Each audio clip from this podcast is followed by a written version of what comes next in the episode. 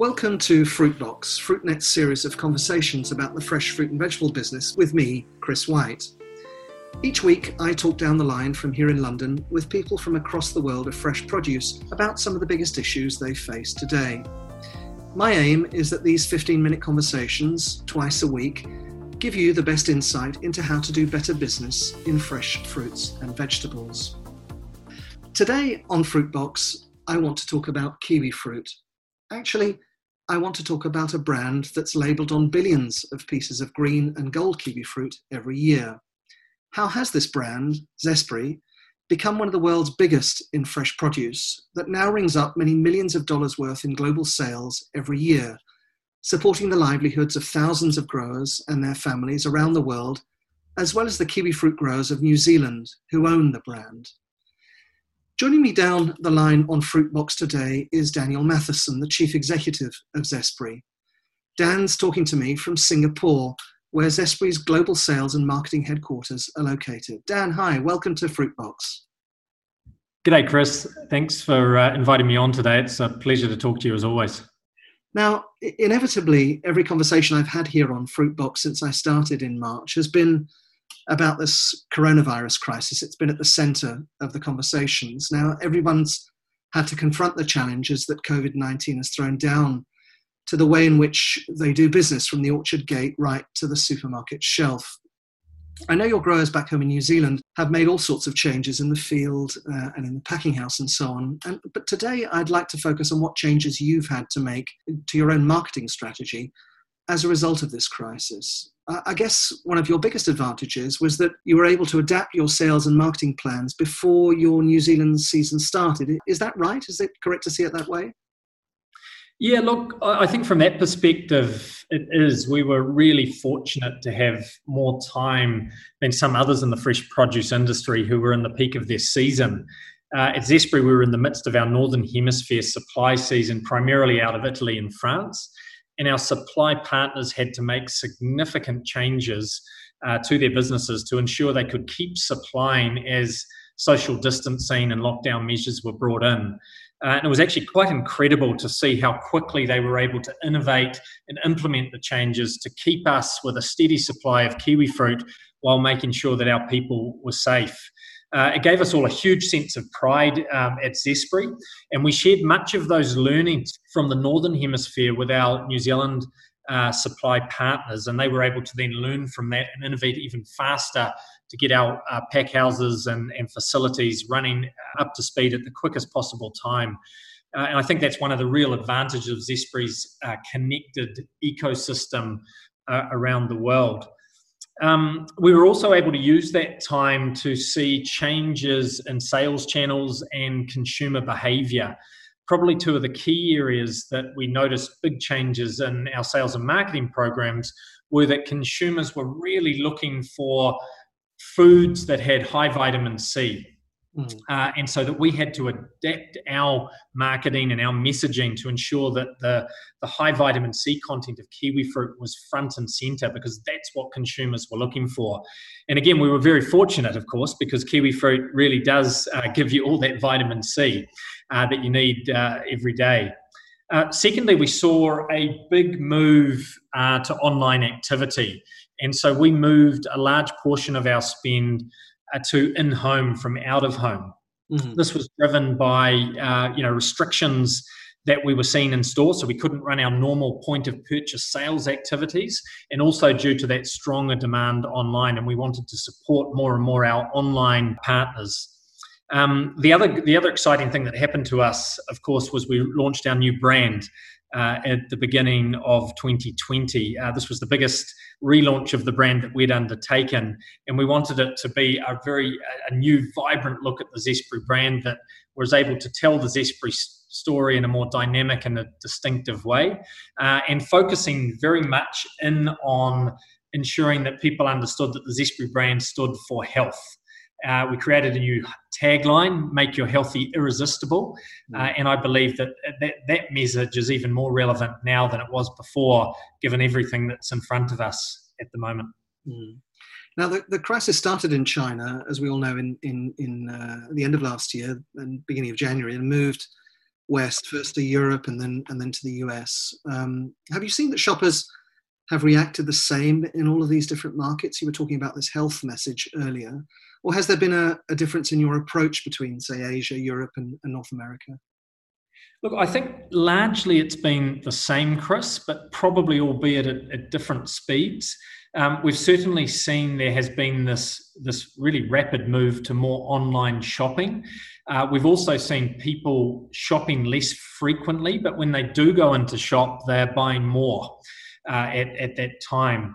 Uh, also, as mentioned, consumers are really looking for, for vitamin C uh, in food, and they're also looking for foods that store longer, and certainly fruits that store longer because they're shopping more infrequently.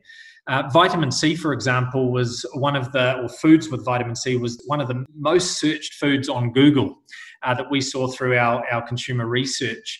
Uh, and that's great news for us because, of course, kiwi fruit has all that great vitamin C in it. And we were able to adapt our messaging to ensure that consumers saw us as a really good option. Mm.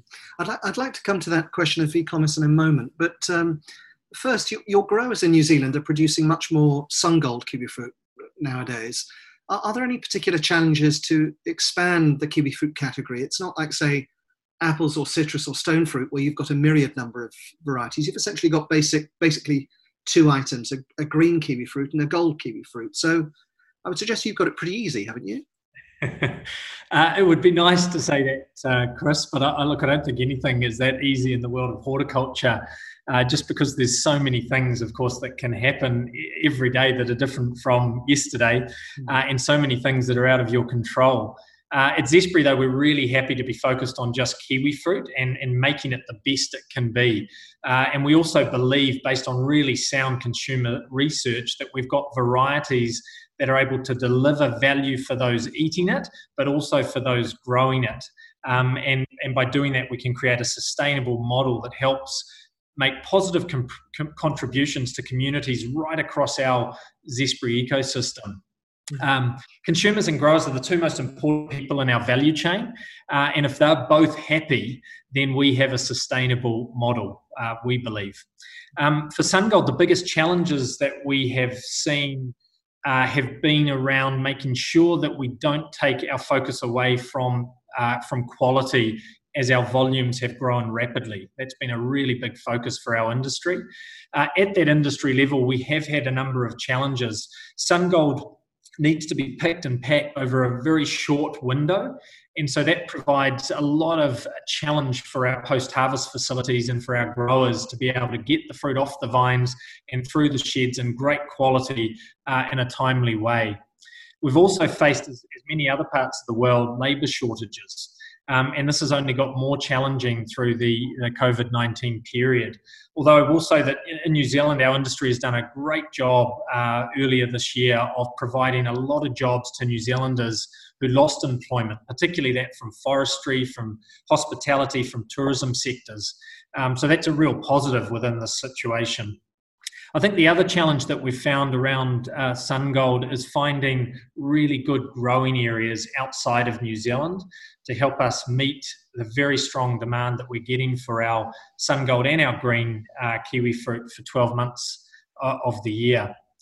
Uh, on the marketing side as well, unlike the citrus, uh, apples, stone fruit that you mentioned, um, where that's, they're, they're largely known by consumers, kiwi fruit is still such a minor in the fruit bowl, and so we've got a huge job to do to lift the profile of Zespri kiwi fruit so that people around the world know how good it is for them, um, know that it's got this high vitamin C and other powerhouse nutritional benefits. Um, and we believe that there's still a huge amount of growth ahead of us uh, if we can do that, but it's certainly challenging. You've had uh, a really great success in getting the, the Zespri brand out there in Asia in particular, and yet in Europe uh, and North America, your retail customers kind of show few signs of moving away from their own brands.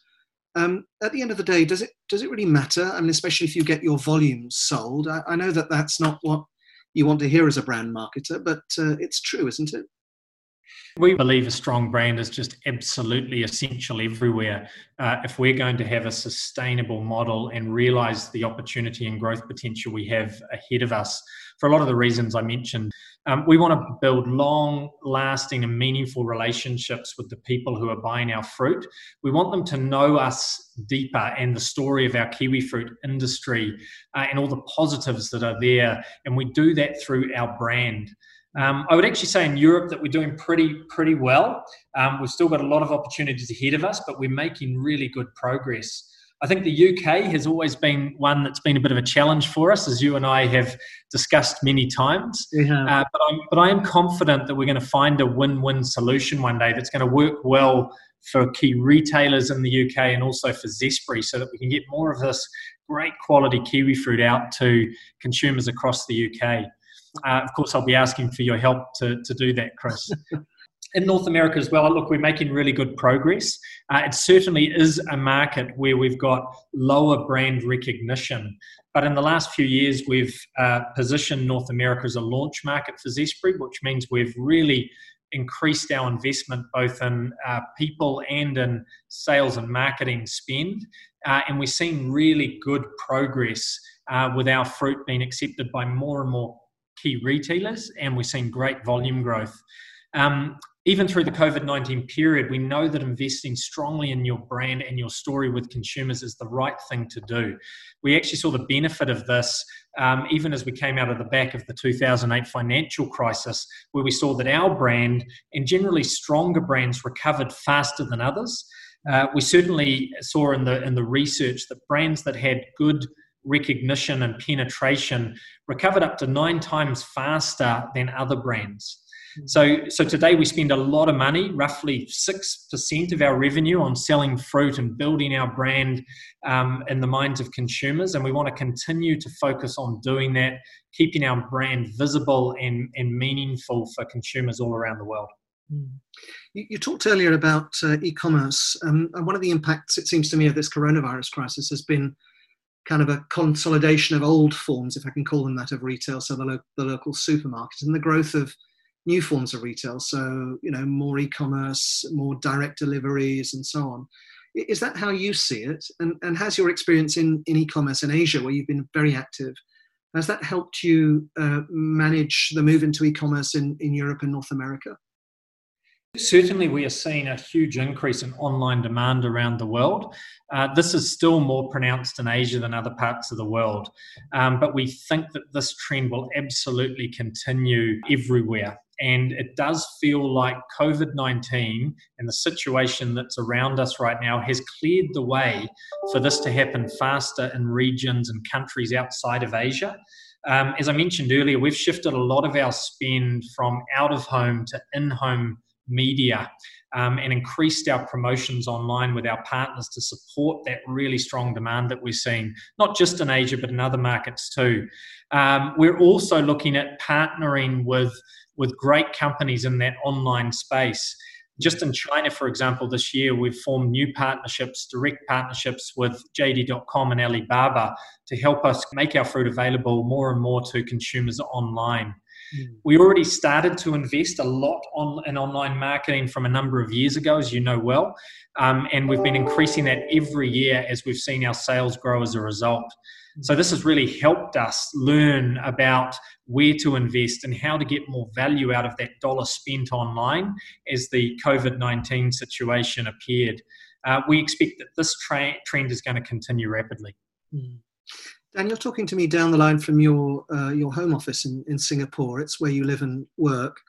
Now, me and the rest of the world are going to be coming to Singapore in six months for Asia Fruit Logistica in the middle of November. How are things there in Singapore? Yeah, look, uh, so do so do we, Chris. We're really eager to have uh, Asia Fruit Logistica here in Singapore. Uh, it's a terrific location for, for the event.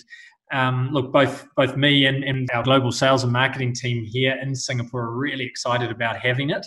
Uh, and uh, at the moment, things are going okay in Singapore. The Singapore government are doing very well, a solid job of getting on top of things here. Uh, it's certainly been challenging, as, as it has all around the world. Um, and in, here in Singapore, there have been a spike in cases recently in some specific sectors. But overall, with the lockdown measures that have been put in place, we are seeing a decline in community infections. So that's that's a real positive. Uh, the next big date for us, I guess, is June the first, when the government are hoping to be able to ease restrictions across the island. And so we're just going to have to watch and see uh, and hope that that will trend positively and we'll be able to have Asia Fruit Logistica here in November. Now, there, there are some people who say that, uh, you know, Zoom meetings are the way forward and, uh, you know, you must be having dozens of them. I know I am. Um, do you do you miss that personal contact with uh, with customers and colleagues and, and so on? Yeah, I, I do. Uh, I remember the last time we connected actually in London over a coffee. Um, and there is nothing like the face-to-face meeting to really uh, have the conversation.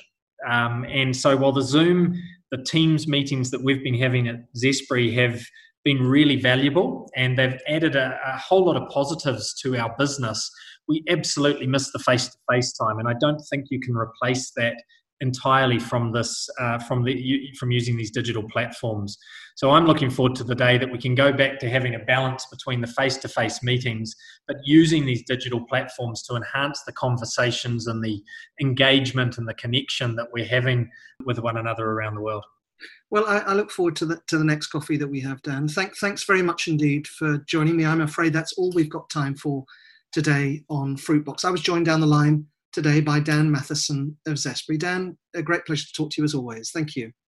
Yeah, well, thanks, Chris, for inviting me on. I really enjoyed the conversation. I found these sessions that you've been running are a really valuable source of information and hope that they continue even post-COVID nineteen. Uh, let's hope that we can get together, though, face-to-face in November here in Singapore. Uh, and, of course, if we can't, I'm sure you got, you and the team are going to work on, on putting together a digital format uh, to help us uh, as a fresh produce industry connect just the best that we can. Thank you very much indeed. You, you stay well and keep safe as well. Now you can find today's conversation with Dan and the many others I'm having here at Fruitbox on our website, fruit net dot com. They can also be found on all the major podcast platforms today. Just search for the word Fruitbox. Our audience, I'm pleased to say, continues to grow, and it's great that so many of you are listening in. If you want to feature in a future episode of Fruitbox, then why not get in touch with me? Drop me a line to my email address, chris at fruit net dot com. And don't forget to download our new magazine apps from the App Store or from Google Play. Uh, Fresh Produce Journal and Asia Fruit are now out, and we're working to get Eurofruit ready later this month. They're specially designed to work on your smartphone and tablet and have been developed by the same people behind The Economist, another great magazine, so take a look. I'm sure you'll like them. That was Fruitbox, and this is Chris White. Thank you for listening. Goodbye.